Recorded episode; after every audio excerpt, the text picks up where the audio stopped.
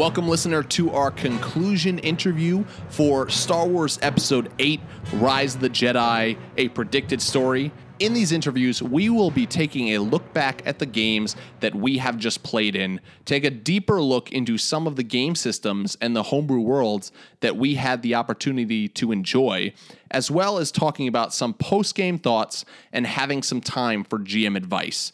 I am here with the GM for this game, Rich Howard. Thank you so much from the Block Party Podcast Network, from me as a player getting to enjoy this fantastic game. Words cannot express. Thank you so much. You're welcome. Thank you for pushing me to the edge of my envelope with this one. it was uh, well worth the journey. Yeah. This is a game that I don't think any of us will ever be able to forget. It was fantastic. You hear a little bit about it in that post game discussion after the game of just, I think, Rich, you described it as that krayt dragon high that you're always chasing. yes. It's true. I, you know, it's funny. I, man, I, I was right. I came home and was telling my wife about this story. My wife's not a big geek. She loves, she likes Star Wars and she watches like the Marvel movies with me and stuff like that. But I was like, okay, honey, this is one of those things. You're just going to have to listen to me talk. You're just going to have to listen to me talk. You're not going to understand half of what I'm saying. It's okay. Just nod. just pat me on the back and say, good for you. Just let me talk. Good job. Yeah, exactly. And she did. And she was like, when do I get to hear it? And I'm like, um, it's going to be a while.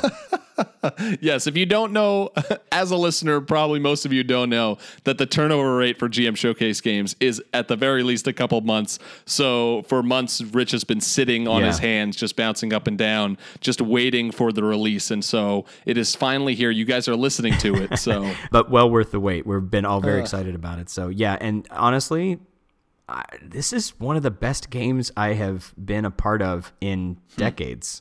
There was a lot of pressure going into the game about you know the weight of the characters. I think you mentioned in that post game thing, like the the weight of these uh, decades old in some cases characters, and and being able to try and predict what the next phase of a movie with such vastness as Star Wars is, and having it end like wrap up in a way. We were on a time crunch too because Craig had to head out, like he had to leave. So I was like, oh, yeah. I got 20 minutes to wrap this up in some way that doesn't isn't terrible. Yeah, that doesn't yeah, doesn't ruin the story. So, but let's let's get into that. Let's talk about that this post game discussion and I think one of the first things that I want to talk about is just how this game came about and also I want to hear from your end, the GM, setup for this game and what you did. So basically to kind of tell the story, I had this idea a while back. I was like, wouldn't it be awesome everybody loves Star Wars. Star Wars uh, Episode 7 has just come out. Everybody's so excited about these new movies, this new plot that's being developed. And I was like, man, I would love to tell a story, a predicted Episode 8. But the problem was, I had no idea how to run an Edge of the Empire game. I did not know the system, and this was something that I was not comfortable with. And so I racked my brain and I was like, hey, Rich Howard that guy knows Edge of the Empire. I know you you run games at cons for podcasters a lot yeah. and for other people just at conventions based in the Edge of the Empire yep. system. And so and you know Star Wars, you love Star Wars. I mean, like you said 39 years yeah. ago, like this is something that you've been in love with for a long time. And so I came to you and we talked about it. And I said, Hey, would you run this game? Uh, and you agreed, uh, as we talked about the introduction interview. And probably afterwards for weeks were said, What am I doing? Yeah. Because, like you said, there is this weight to it, right? Yeah. We're not just telling a rando story. We're taking beloved characters yeah. and we are telling a beloved story. Right. And so this was a predicted thing. We had all of the players write in their predictions. So, first of all, can you tell us a little bit about that setup like of getting predictions from us the players and then using that to create a story frame for the game we played in. Sure. Yeah everybody had some great ideas but what was interesting to me was that several of you all had a very similar idea which was the idea that Luke found the first temple, and inside were a bunch of artifacts. And you all had variations on the theme, you know, like Kylo was coming to steal the artifacts, or you know that kind of stuff. But the general idea was the same. And and of course, I for those of you who for some reason may not know me, I'm I'm really into aquatic game settings. So I was joking early on, like, okay, whoever whoever suggests like you know the Mon Calamari homeworld or whatever, that's what we're going to be placing this game on. Whoever suggests an an aquatic world, but for some reason it just escaped me that he's on one, and it ended up working out beautifully. Um, there was some other ideas as well, like um, I asked Pranks early on, like, okay, what do you think Poe's been doing? like, what's he been doing? I don't know Poe. Like, obviously now everyone knows Pranks knows Poe because he was the perfect cast for that part. And so getting some input from other people about where they where they thought their characters would have been. But really the hardest thing for me was trying to find some justification. I didn't want to just throw a bunch of stuff together and not have a reason. It's just the writer in me. Hmm. And the biggest hardest thing was where are the characters? Where's Rey? Is she still on the planet? Did she give him the lightsaber and leave? Did did Luke stay on the planet? Did he come back to the rebellion? Are we going to set this in a in a resistance base somewhere with Luke off the planet? Like these were like basic elements that I had to run through a bunch of different scenarios in my head about what made sense. Would, would he be training Rey? And if he was, why would he be training Rey? He doesn't know her. He doesn't know her from anyone, as far as we know. Like maybe maybe he knows her and recognizes her from the academy. I I don't know, but it wasn't until I tripped on this general concept that they really kind of have been hammering into Star Wars Rebels and the books about the idea of getting into these Jedi temples requires two Jedi, a master and an apprentice. Typically, you can't just get in with one, and an apprentice can't do it by themselves. And once I remembered that story element, I was like, that's it. That's it. Luke has no one else. The only person he can draw on at this point, since mm. apparently Kylo killed everyone except for his own knights, is Kylo. And he's not going to go get Kylo to open up this open up this temple, right? But now Rey shows up. He knows she's force sensitive. She's got the lightsaber. He's like the force is bringing her here. That was it. And once I hit on that, then the rest of it kind of fell into place, at least the starting point. And then the other thing was trying to think of each individual character and what their where they were left in the last movie. So what would Finn's choice be? Like we know that the First Order, and again, I talked a lot of, to Pranks about this. What would the First Order? What would their reaction be to Finn? And his reaction was they all want to murder him in his sleep. and I'm like, I'm like, uh, okay, but he can't be the only one who is, you know, quote unquote flawed or broken. There's just too many of them you know, too many of these soldiers to not have some of them have some glimmer of pre programming. And even if it's a small number, you know, like 40 on the finalizer out of maybe a crew, I'm, I'm assuming yep. like an aircraft carrier crew of five to 10,000 people on a Star Destroyer, 40 people is a tiny percentage, but it's not nothing. So that's where I got this idea of him coming. Now, what's great about the fantasy flight system is the the first order soldier that I had coming to that Poe had arrested originally. He was just a blank slate. I didn't know who this guy was. I didn't even know it was a guy. All of that, all this Reaper stuff, and all of the his his end up designation number, all that stuff was made up by Craig on the fly. Yeah. So the guy I had in my head was just a generic soldier who was just the harbinger. He was just the deliver delivery person of the message. But once Craig got into it and realized what the kind of what the system is, he made up like this really cool character.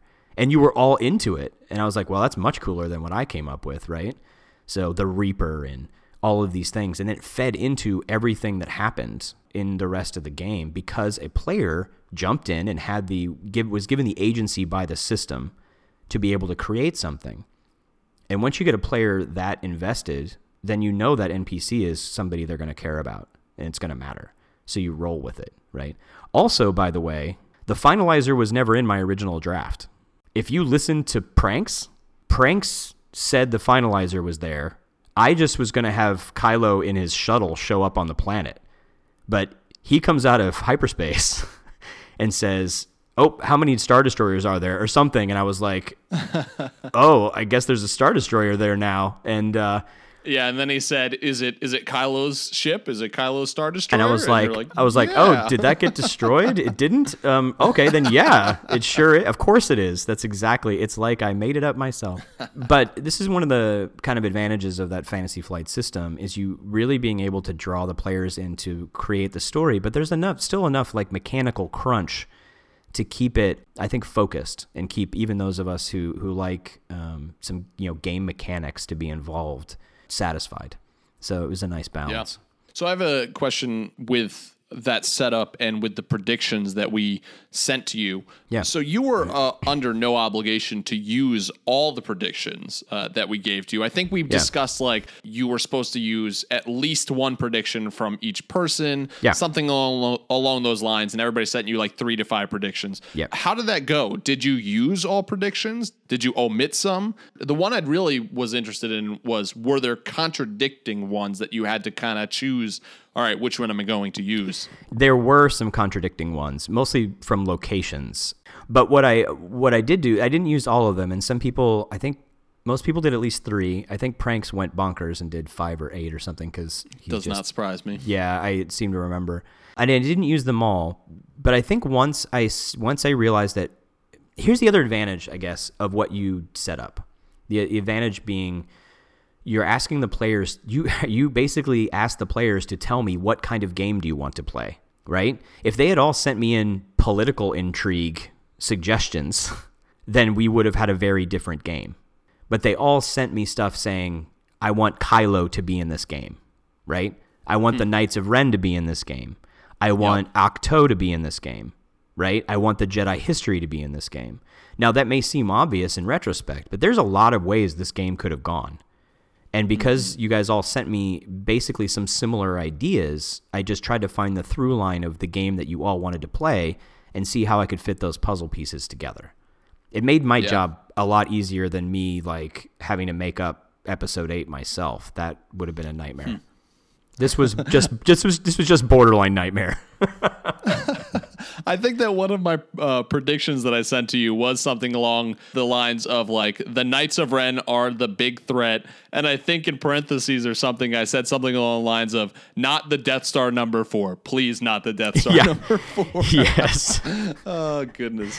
Yeah, I'm glad we didn't do that. All right. So one thing that I know Darcy Ross like commented to us when we were discussing the game after we had played in it was and upon reviewing the game too, this is so true and really is quite interesting. Uh, so we played in a game with four players, four characters, uh, who there was never a point in this game where our entire group was united together in one spot. Poe, he reached the planet Ahch-To and he totally went off in his own way. Finn went off in his own way and kind of got together with us, but it wasn't till the very end. Yeah. And so we played an entire game with a split party, an entire one shot game. Yes. But one thing that Darcy had said was it was never boring. We were always able to be super into it, super focused. Did you plan for that as a GM? What is there something you can kind of give as far as advice out there to other GMs of like how maybe to do that in a engaging way to have a split party, Yeah. but to have everybody at the table, whether it's virtual or in real life, be engaged? So my original thought process was uh, the thing with with Edge of the Empire. The prep for Edge of the Empire is very different than than other games that I have either written adventures for or played in, like D and D. And that's because you can't. I mean, there's much more player agency. Every game, uh, the players could decide just not to go to your dungeon that you set up or whatever. But in this game, it can. It's a little bit more subtle. So my thought process originally, as I just mentioned, was it was just going to be Kylo's shuttle and a couple of Tie fighters. And the only reason I put a couple TIE fighters in there to escort Kylo's shuttle was because I knew that Poe was going to have to be there fighting TIE fighters because he's going to, because everybody wants to see Poe flying an X Wing, right? Yeah. So not that he wasn't, a, not that he wasn't an effective ground soldier. We got to see that in the opening scene in, in Seven, but no, I can honestly say I, I knew that I started you guys split, but I figured I did not expect to have a three different like set piece, three different Yeah. locations. Because at one point, Poe's in space, Finn is fighting Tie fighters in the atmosphere in the air, and you guys are trying to cross the ocean to get to Kylo and fighting, Yes. you know, First Order soldiers. No, I didn't predict that, that any of that was going to happen. Is there something that you did to try to keep it engaging and to keep it still so that nobody was sitting there twiddling their thumbs? And I, I think I think both of us would uh, would honestly admit as as both of us GMs that part of it was the game itself, right? We were all we had all players who bought into this whole idea of Yeah. we're playing Star Wars Episode Eight, holy cow! And Yeah. so to tear us away was really would have been a difficult thing. But like, was there is there something as a GM that you can do in that situation and still keep everybody engaged? Yeah. So part of what I did was you have to you, you can't leave somebody hanging for too long. And and the lucky part of this was it wasn't a pol- politics game. This was definitely an, an action game, right? We're playing we were playing an action movie. The advantage of that is that things even cutting from scene to scene, just like a watcher watching Star Wars, just because you're now on a scene with Finn fighting off TIE fighters as he's, you know, trying to land this B Wing, modified B Wing thing, you don't lose interest in what Poe's doing or what Luke's doing. You're thinking, like, oh gosh, what's going to happen next with them while I'm watching this exciting thing? And like Darcy had brought up something about the space battle. You'll notice in the space battle, um, I didn't pretty much have any of the TIE fighters rolling dice. I never rolled a die on Poe. What I did was instead of considering it being like a board game like Imperial Assault, instead of having it be a back and forth kind of thing, what I just what I said was is that what is the point? So what's the point of the scene with Poe? The point of the scene with Poe is that the TIE fighters are an obstacle. They are not individual characters as enemies. They are, as a group, an obstacle to getting to his goal. And so I treated them as obstacles. So when Poe rolled dice on piloting or dice to hit or anything like that, his disadvantages or threats turned out to be things that didn't go well with for him. So he took strain damage, you know, on his ship, or he got hit, or I pictured things like, okay, in the next round, what's going to happen is, you know, the big giant, you know, ship killing gun is going to fry, you know, a bunch of the the squadron right? So at one point he, he they rolled a despair, and I was like, well, I'm pocketing that because I didn't know what to do with it immediately, and I'm like, I need to, I'm gonna hold that despair and not tell them what's gonna happen, and they know that it's hanging over them, so that they're involved. They don't know when it's gonna drop, and then I'm gonna do something terrible that's gonna be dramatically appropriate. But it was still obstacles. I still wasn't rolling dice for the finalizer mm. to fire at someone. And the reason I did that, if you were all in X Wings, that would have been maybe different. But the reason I did that was because I also had Finn making piloting checks in the atmosphere with TIE fighters after him, and I did the same thing with him. Right? In one of the scenes, he rolls a threat, which means he took some damage. He's now got black die on some stuff, and then I, ma- I folded it into the narrative and let you guys make all the rolls. I really took a, uh, you know, took a card out of the Numenera Cypher System playbook, which in that game, the GM never rolls a die. It's all in the hands of the players and it kept the action moving forward and it kept the action focused on the players and what the players were doing. No one was sitting around waiting for me to roll dice if I could possibly help it. That was definitely something I noticed was I I personally even remember just in the game you going with Poe, Poe's going flying towards the finalizer and you saying, "Hey, you know what? I'm not going to roll this. Mitch, you're BB-8 right now. Roll Right. this computer's check." And that's and the- that it like it's Yep. it's great. It's just a little thing that as a GM can do to bring your players into Right. it and have them be part of the story even if their PCs aren't part of the story. It's right when you're when you're when you're having a bunch of npcs like that and people have a split party there's no reason why you can't like okay darcy hasn't done something in a while don't let darcy sit around. Darcy do you want to make a do you want to step out of the role of Rey who has a particular set of skill sets and want to fire a big old gun at something? Right? Okay you're the reaper. You're the reaper for a while. Hey why not have mitch roll the dice for bb8 and have him be involved? Yep. right? And so once you do that a couple of times as a as a storyteller or GM, your players realize, oh, I need to be paying attention because Rich may may want me to help. That's the mentality I find ap- appears in the players' heads. Rich wants me to help him. It's a positive thing for them to do, not Rich is making me do something or why is Rich why am I still sitting around watching somebody else do something cool? It's pretty easy to do. Why do I need to roll all the dice? Keep everybody involved. Yeah. Also, if they roll really badly, they can't blame you. True, very true.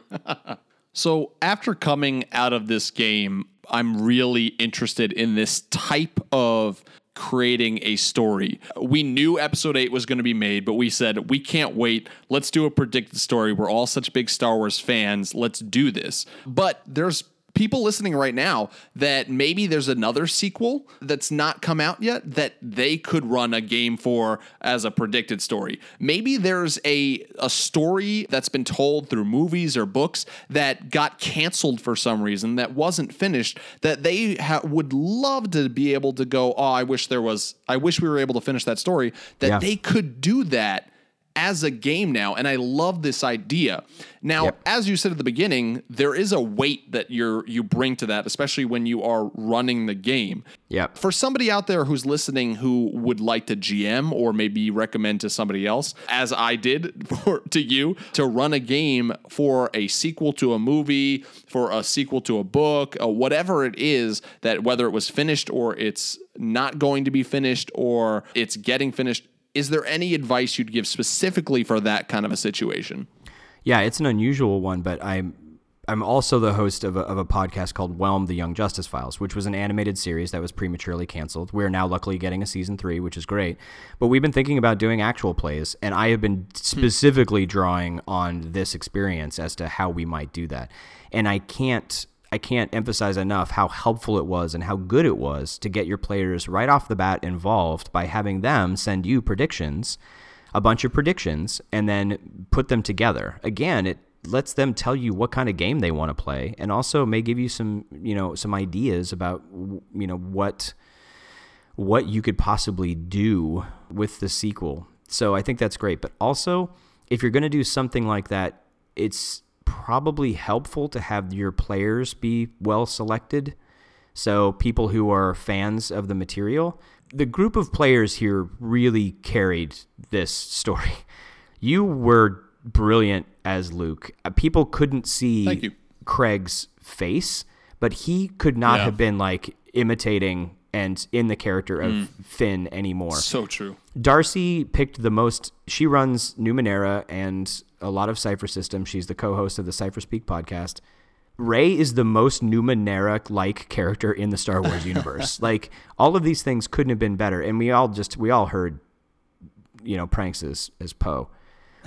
So Yes, amazing. if you have a character, if you have a player who's never seen the thing or isn't as into the thing as your other players, then that might be a bit of an issue. and don't expect them to be as engaged as somebody who would like that's maybe that's and that's a good piece of advice like if you love this book that never got a sequel and you have four players who don't either care for the book or Right. uh, have never read it probably not the time to do a sequel for that book Right, exactly. But if you have some players and you know, of course, if you like a thing, you probably know people who also like the thing, right? Mm-hmm. And you can say like, "Hey guys, I wanna, I can't wait for the last book of Game of Thrones. Let's do a little mini adventure." Or, you know, "Hey, I wonder what happened in the five years between season one and season two of Young Justice. Let's do a, let's do just a little adventure over a couple of days. It's not gonna." And, and see what see what we come up with. You know, there's so much stuff you could do out there say if you want to do a superhero comic book story in general comic books are totally malleable hmm. you have a bunch of friends who love batman then say like hey let's do a game where the, we're the bat family and everybody send me some suggestions of the kind of game you want to see and then i'll mash them together i can't i'm sorry i've said it three or four times but your suggestion of doing that was brilliant and really made this game so and everybody uh, the other suggestion that really like made this game is when you messaged me the night before and said oh by the way I don't want to have Anakin's lightsaber. I want to have Ben's. When you have the players who are really into these characters, I didn't know what we were. I, I again, I had no idea what I was going to do with that. I probably would have assumed that you had hmm. taken it because my brain was on so many other story elements to focus on. That was a relatively minor one, yeah right? But what you chose to do literally made the end of that game. What you and Darcy did in that last Thanks. scene mm, wrapped everything together in a way that none of us could have predicted in this predicted hmm. story. It was brilliant. thank you i appreciate that so what was your favorite moment from the past game Are you freaking kidding me? All of it? Craig suggesting the Reaper was brilliant. Yeah. Listening to Poe, listening to Poe, I didn't even say pranks. I said Poe. listening to pranks do his his like Rogue Squadron lang- lingo Yes. was great. Oh, what so what good. people may not what people may not have realized that during while we were playing the game, um, Craig had a little automatic noisemaker, Star Wars noisemaker thing, and so every once in a while he would just push the button at certain times when like Tie fighters would go flying by, and but twice he made he made once he made a noise of R two D two, in the very first uh, episode, and you hear Mitch. That's why Mitch goes. I know, buddy. I know.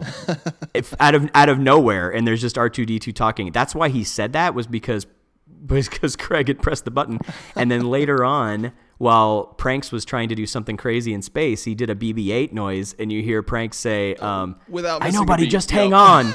just didn't even miss a beat. He was like, "I know, buddy. Just hang on." None of that was scripted. None of that was ahead of time. That was you guys being so in character, and as a group of players being so involved with each other that you moved that forward. That was fantastic. Hmm.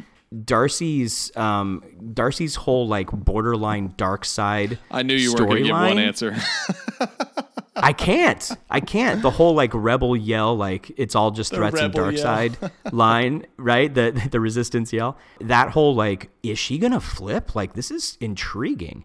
But then again, the very end, the lines that you must have scripted ahead of time. I'm guessing things you may yeah. have thought you what you wanted to say.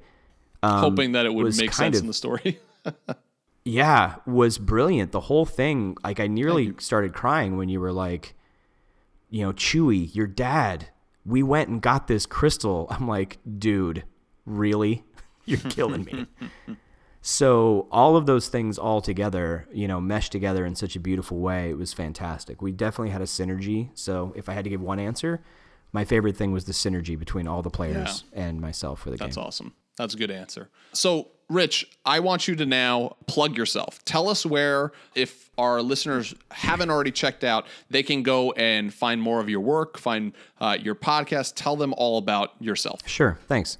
So, um, probably the easiest way to find me uh, is on uh, Twitter at the YJ Files. That's uh, my account for Whelmed, the Young Justice Files podcast. From there, you can find my personal Twitter account and my co-host Caleb G as well. You can also find, uh, if you're interested in my articles and writing about different things like this kind of storytelling, then you can go to tribality.com. I have two columns there. One is called From the Depths, where I focus on aquatic gaming themes, and the other one is The Game Room, which is more general gaming stuff. Uh, I have a bunch of conversions of Star Wars aquatic races into 5th edition, for example, things like that that some of your listeners might be interested in.